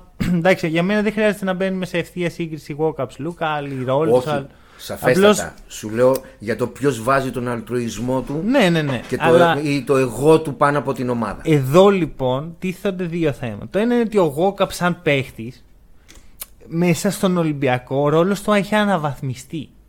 Απ' την άλλη, ο Λούκα σε σχέση με το ρόλο του την πρώτη χρονιά όταν επέστρεψε έχει υποβαθμιστεί. Που, α, Γιατί φίλε μου; γιατί έχει πέσει η- Από το πού; πόσο σημαντικός είναι για τη λειτουργία της ομάδας. Ε, μα το σημαντικό είναι η ομάδα όμως. Εγώ το, πιστε... εγώ το πιστεύω αυτό. Αλλά δε- μπορώ να καταλάβω και τον άνθρωπο ο οποίος έχει ένα σκοπό, ένα πράγμα στο μυαλό του. Έχει ένα μεγάλο εγώ.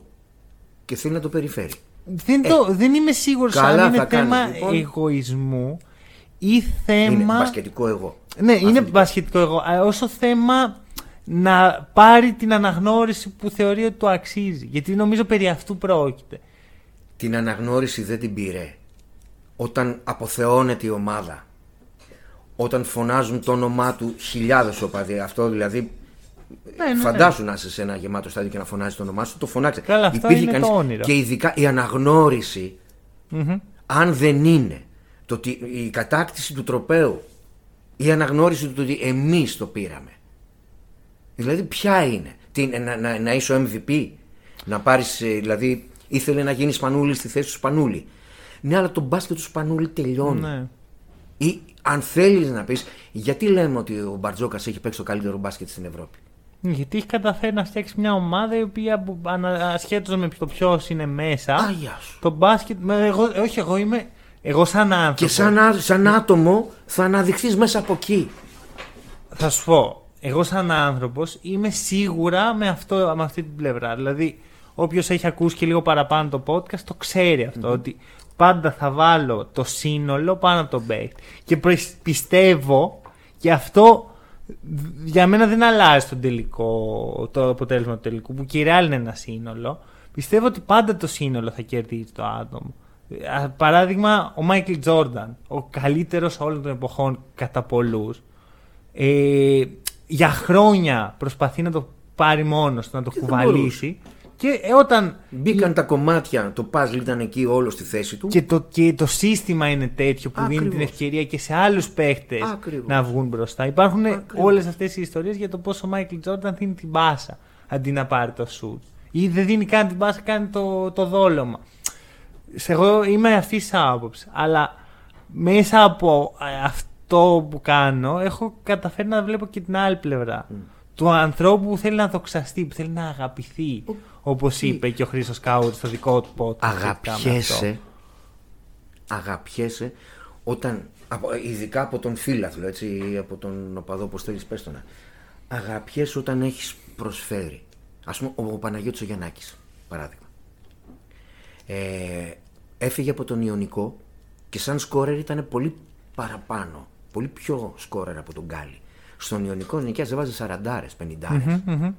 Ναι, ναι. 60 Θυμάμαι με μάτς Ιωνικού Άρη, Γκάλης εναντίον Γιαννάκη, που κέρδισε στην τρίτη παράσταση, παράταση ο, ο Άρης, με 40 πόντους ο ένας, ε, 50 πόντους ο άλλος.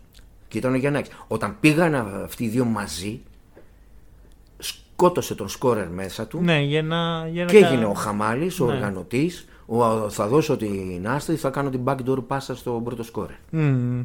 Ναι, ναι, ναι. δεν δικαιώθηκε, δεν αγαπήθηκε. Ε, εμένα μπασκετικά αν θέλεις, πιο πολύ Παναγιώτης Γιαννάκης ήμουνα, πιο, να τον βλέπω να γίνεται χαλκομανία πάνω στην πινακίδα για να σώσει τη χαμένη μπάλα, το λέω και να τριχιάζω, αυτός με, με συγκινούσε. Μμμ. Να ματώνει και να μην θέλει να βγει από το γήπεδο.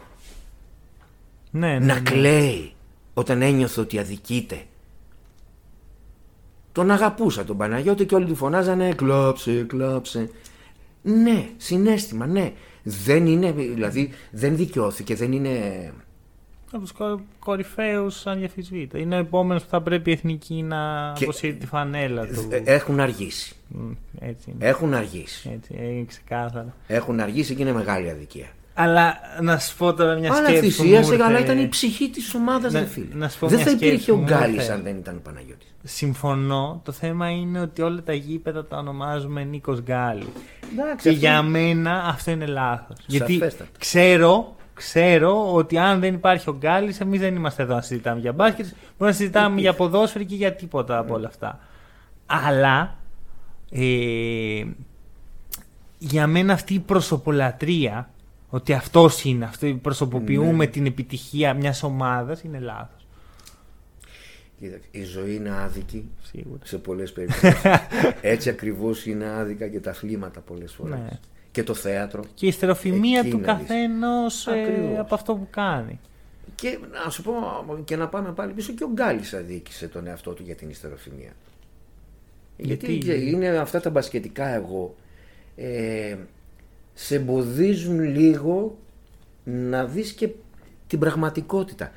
Καλός ή κακός ο χρόνος είναι αδυσόπιτος. Μμ. Ακόμα και στο, και στο θέατρο που σαφέστατα ένας ηθοποιός έχει πολύ μεγαλύτερη διάρκεια ζωής. Αλλά υπάρχουν κάποιοι ηθοποιοί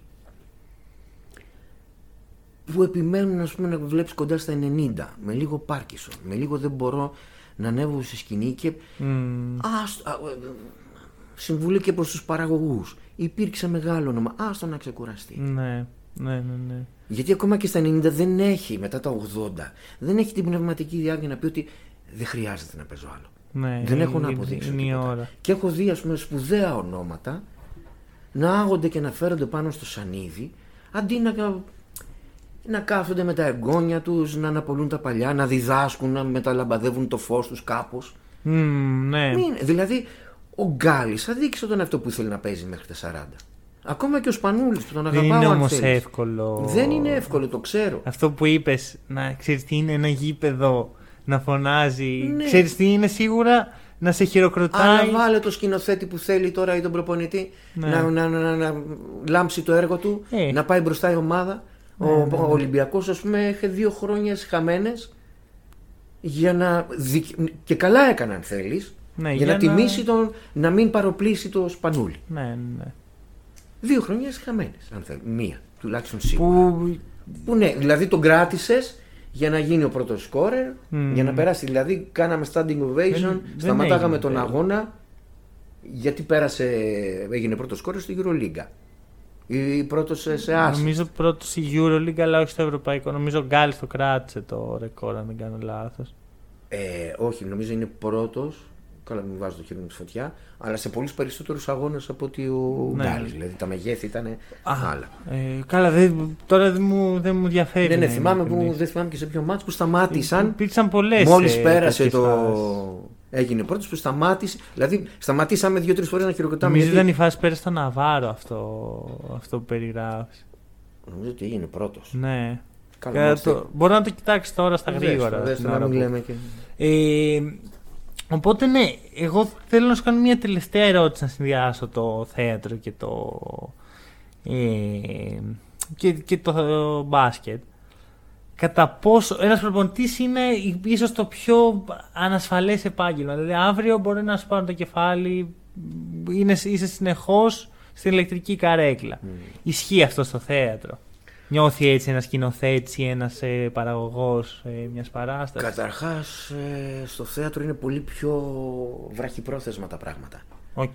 Δηλαδή, μπορείς στο μπάσκετ να έχεις τουλάχιστον καλυφθεί με ένα συμβόλαιο που θα είναι μονοετές στη χειρότερη, τριετές ή πενταετές, ανάλογα πόσα χρόνια θες.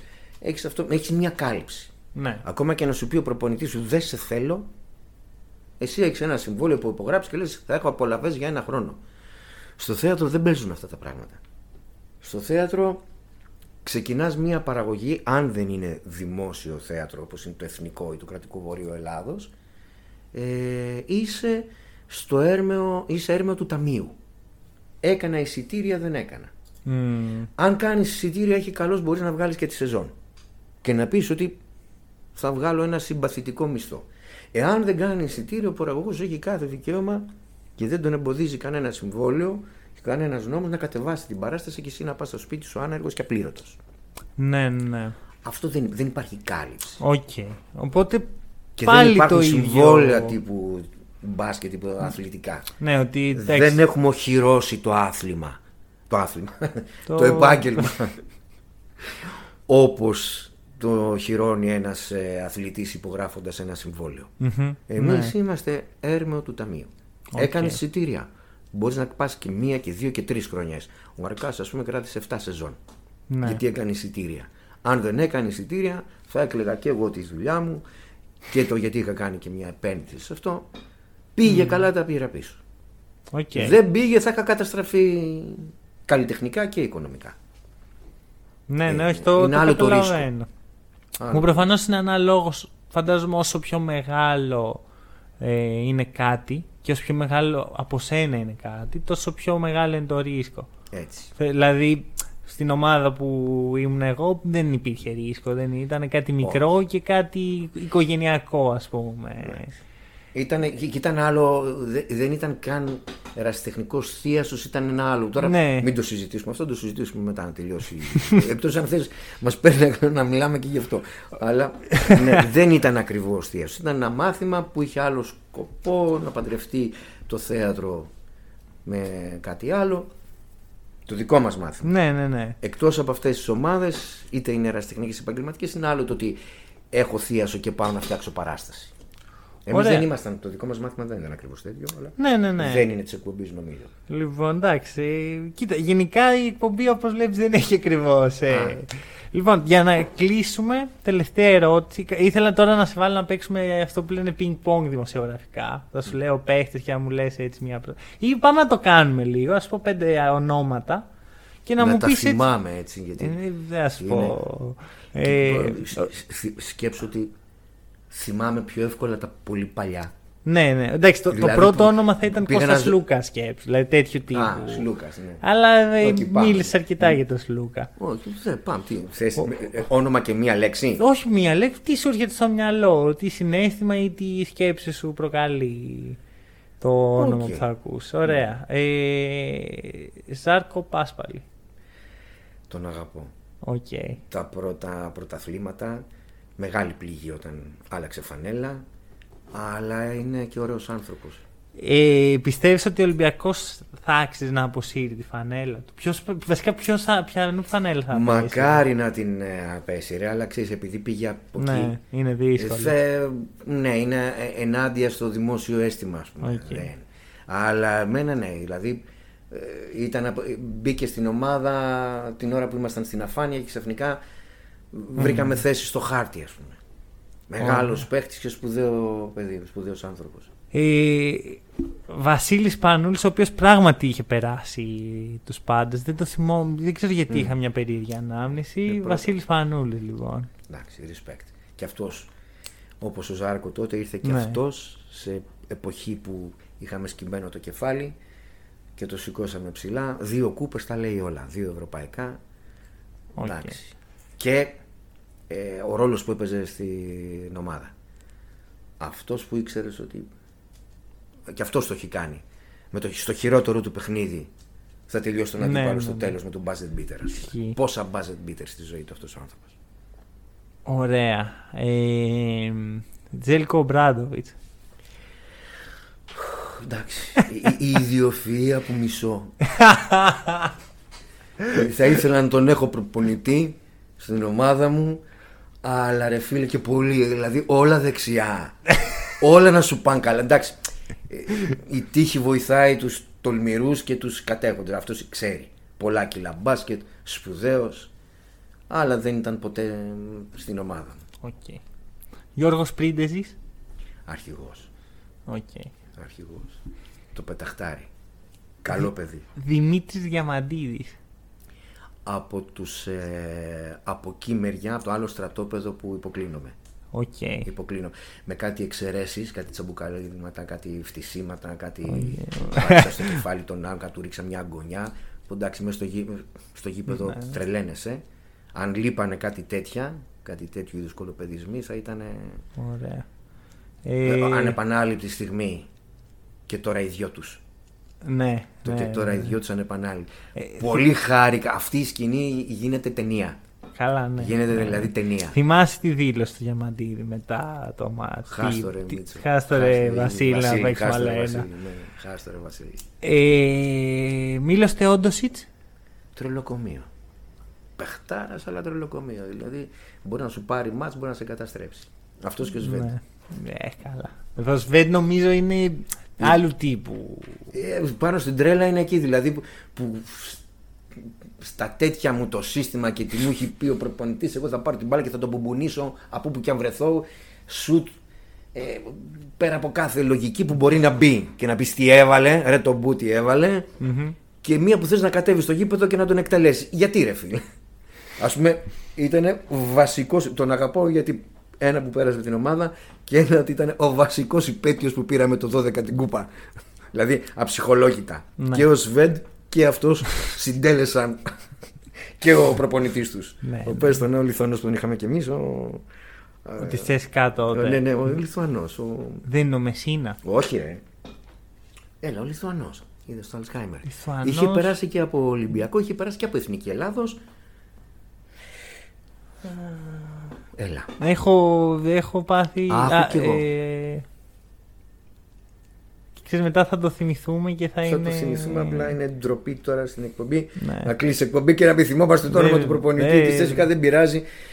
Η ιστορία θυμάται τους νικητές που ήταν. λοιπόν. Ο Τούντα.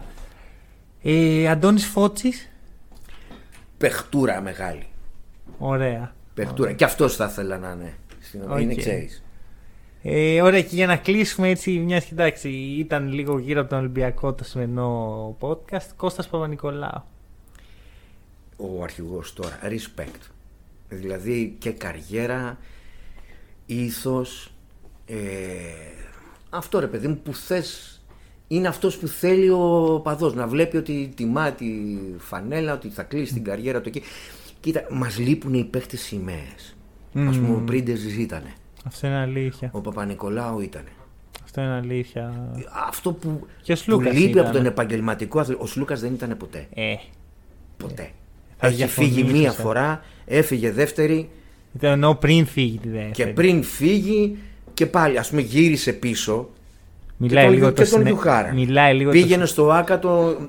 καλό είναι να σε εκτιμάνε όλοι οι οπαδοί, αλλά πάνω απ' όλα να σε εκτιμάνε και οι δικοί σου. Ναι, μιλάει Δηλαδή- νομίζω λίγο το συνέστημα εδώ. Όχι, μα, ε, ναι, μα άλλη μόνο. Αν δεν είσαι συναισθηματικός σαν φίλαθλος, τι είσαι; Ναι, Δηλαδή, γιατί διάλεξες μια ομάδα; Για συναισθηματικούς λόγους τη διαλέξει και για συναισθηματικούς λόγους επιμένεις να είσαι, παρόλο που υπάρχουν χίλιοι δυο λόγοι να μην είσαι. ωραία. Δηλαδή, αν δεν υπήρχε το συνέστημα εκείνο το παιδικό, το άδολο, ε, δεν θα είχα κανέναν αγώνα, να βλέπω κανέναν αγώνα σήμερα. Μμμ. Γιατί Δεν- τα, τα, τα, τα σπόρ είναι και βουτυχμένα πολύ. Ναι. Στη λάσπη και μακριά από τις δικές μου ιδεολογικές τοποθετήσεις. Δεν μπορώ να συνταχθώ με κανέναν παράγοντα.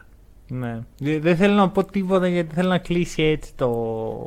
με αυτό. Αλλά πριν, ε, φαντάζομαι τώρα καλοκαίρι δεν υπάρχει κάτι ξεκάθαρο για του χρόνου. Αλλά πού μπορεί να σε βρει ο κόσμος ε, που, που σε συμπάθησε; Κυρίως οι Ολυμπιακοί που ακούν το podcast νομίζω. Ε, κοίταξε, είναι μετά από 10 χρόνια και μετά από 7 χρόνια αρκά. Συν, εντάξει, που δε- ε, νομίζω ότι θα το πω εδώ και είναι καλό από την εκπομπή να κάνουμε να ανοίξουμε και ένα άλλο θέμα γιατί λόγους υγείας, το ξέρεις και εσύ ε, δεν έχω κλείσει δουλειά όπως δεν δούλεψα αυτό το καλοκαίρι.